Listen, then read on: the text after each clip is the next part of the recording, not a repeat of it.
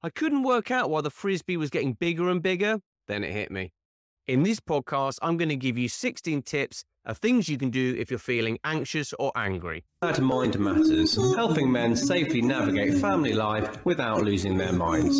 Two podcasts every week on a Monday and a Thursday. I decided to start this podcast because I wanted to create an online community to support people, specifically dads, and specifically dads like myself who often struggle with their mental health. If that sounds like something you'd like to support, please follow my podcast, or if you're watching this on my YouTube channel, please hit subscribe. I've struggled with my own mental health on and off since my teens with intrusive thoughts and general anxiety, which has led to depression. A lot of these tips are things I've tried or researched myself.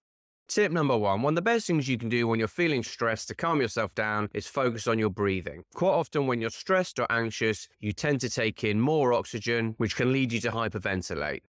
If I'm feeling really stressed and anxious, quite often taking 10 breaths for a count of two on the inhale and a count of three on the exhale can really help. Tip number two admit that you're feeling anxious or angry. It's okay to feel anxious or angry. There are lots of situations in life when that's the appropriate response. Giving yourself a hard time because you're feeling anxious about something or something's triggered you and you're feeling angry doesn't help. In times like this, when you're struggling, you need to be your biggest supporter, not your biggest critic. Tip number three challenge your thoughts. As I said before, I've struggled with intrusive thoughts for years, so this is something I've done in the past with relative success. So when I say challenge your thoughts, I mean ask yourself some questions. Questions like Is it likely to happen? I'm lucky enough to work on Brighton Beach, and quite often I go for a swim in the sea. It's not rare for me to step on what's probably a sharp shell and convince myself that it wasn't a shell, but a hypodermic needle, and that I've contracted some deadly disease challenging my thoughts and asking myself questions like Is it likely to happen? Is this a rational thought? Has this ever happened to me in the past? And finally, what's the worst that can happen? And if it did, could I handle it? Asking these questions doesn't take all the stress away, but it helps to rationalize it.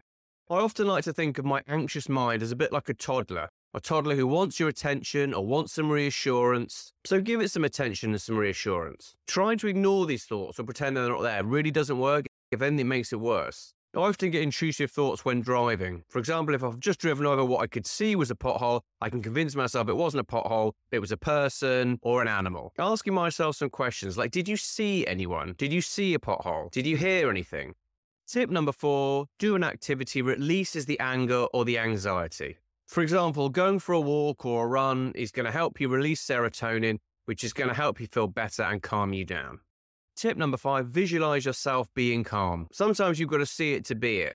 This works really well alongside a breathing technique. So, for example, close your eyes, focus on your breathing, breathing in for two and out for three, and picture yourself looking calm, feeling calm, maybe somewhere that you feel calm, like on a beach or going for a walk or being with your family. And you might find that really helps to calm you down.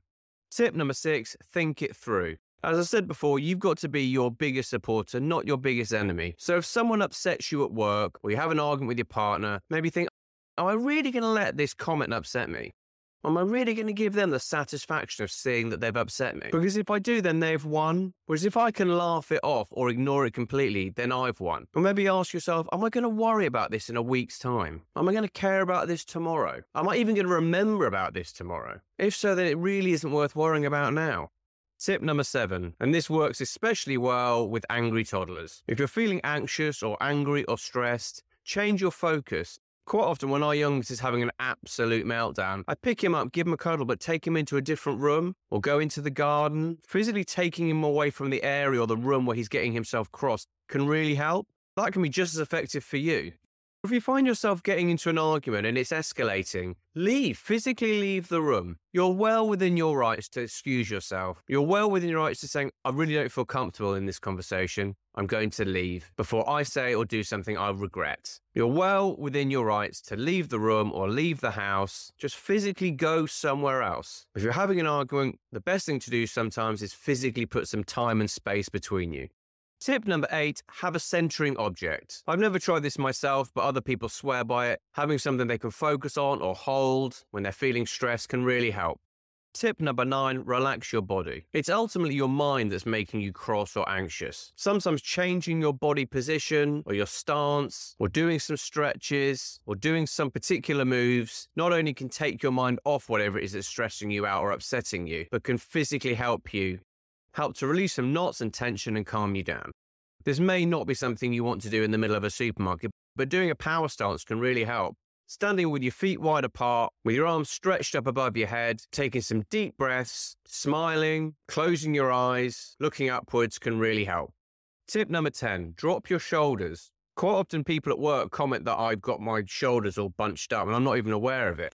Just releasing some knots and some tension. Just sitting up straight, keeping your head up. Having bad posture is not going to make you feel more calm and confident. Looking down does not make you feel stronger.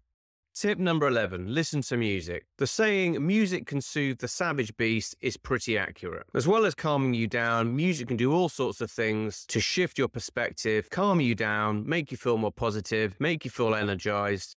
For example, I find that listening to music when I'm doing housework can make it a much more enjoyable experience. Or listening to music when I'm going for a run can make it much easier. Or listening to music when I'm doing weight training can make me feel much more motivated.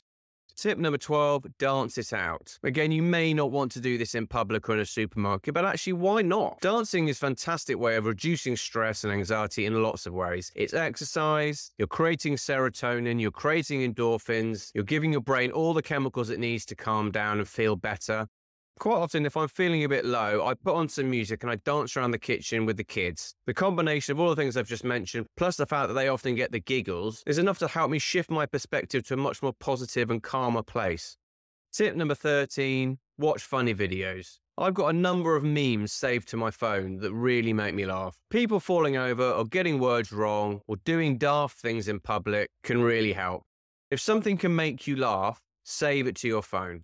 Tip number 14 write it down. The creative outlet of journaling or writing a blog or just keeping a journal of your own thoughts and worries and concerns can really help. Getting it down on paper or into a Word document can give it a perspective, can help to make you look at it rationally, can really help to take it out of your head. And you never know, it might turn into a novel. I've just written a book called First Time Dad that's basically a 42 week guide on how to look after your mental health and how to support your partner. That started as a journal, and it may not be a bestseller, it may not make me lots of money, but if it helps to give one or two other people a bit of a perspective and maybe a laugh, then it's a good thing, and I'm glad I did it. Tip number 15 talk to a friend. A problem shared really is a problem halved. Talking to a friend who you know and trust, who knows you well enough to give you a positive and kind perspective, or maybe even pull your legs slightly to make you realize actually it's not such a big deal, can really help. Quite often, when I've shared my problems with my friends and they've said that they've just been through something similar or they're going through something similar, I just realize I'm not alone. I'm not the only person who's struggling with something at the moment. And tip number 16 spend time with a pet.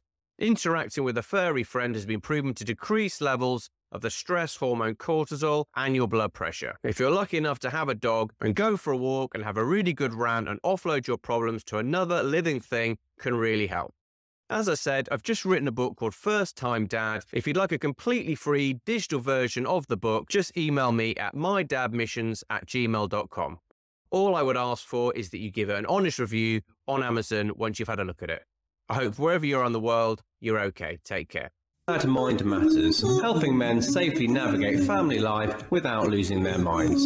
Two podcasts every week on a Monday and a Thursday. My book, First Time Dad, a 42 week guide to pregnancy, is available in Kindle and paperback form on Amazon and an audiobook form on Audible. To sign up for my monthly newsletter, please visit my website www.dadmindmatters.com.